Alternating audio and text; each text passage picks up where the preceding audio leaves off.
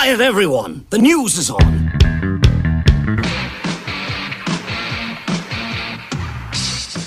Joe Perry says fans should stay tuned for Aerosmith news.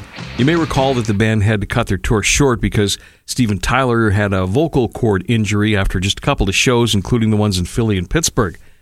But Perry says tour news is coming. In an interview with the Boston Globe, Joe Perry said that he and the guys are hopeful that they'll be able to get back on the road soon.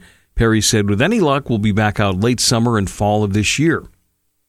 Speaking of touring, Pearl Jam is not only going to release a new album this year, they will also be hitting the road. The band kicks off their world tour May 4th in Vancouver. It wraps up November 23rd in Melbourne, Australia. The tour includes North American stops in LA, Seattle, Chicago, Boston, New York, Sacramento, plus the BottleRock Festival in Napa Valley, California, with more shows expected. Billy Joel and Stevie Nicks are teaming up for a special night in Chicago. The two of them will team up for a show at Soldier Field on June 21st. If you're up for a road trip, tickets for Billy Joel and Stevie Nicks in Chicago go on sale January the 12th. And Elvis Presley is the latest rock star who's going to get the hologram treatment, you know, like ABBA did.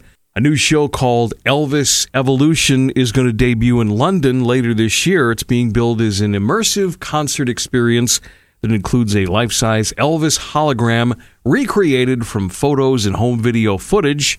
The show also expected to travel to Berlin, Tokyo, and of course, Las Vegas.